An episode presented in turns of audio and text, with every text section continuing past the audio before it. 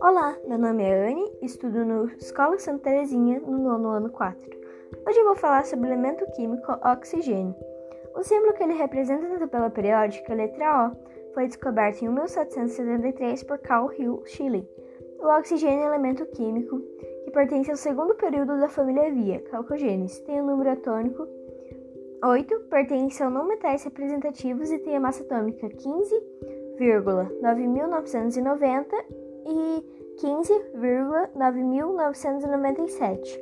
A descoberta do oxigênio se deu principalmente graças aos experimentos de cientista, cientistas Joseph Priestley e Antoine Lavoisier.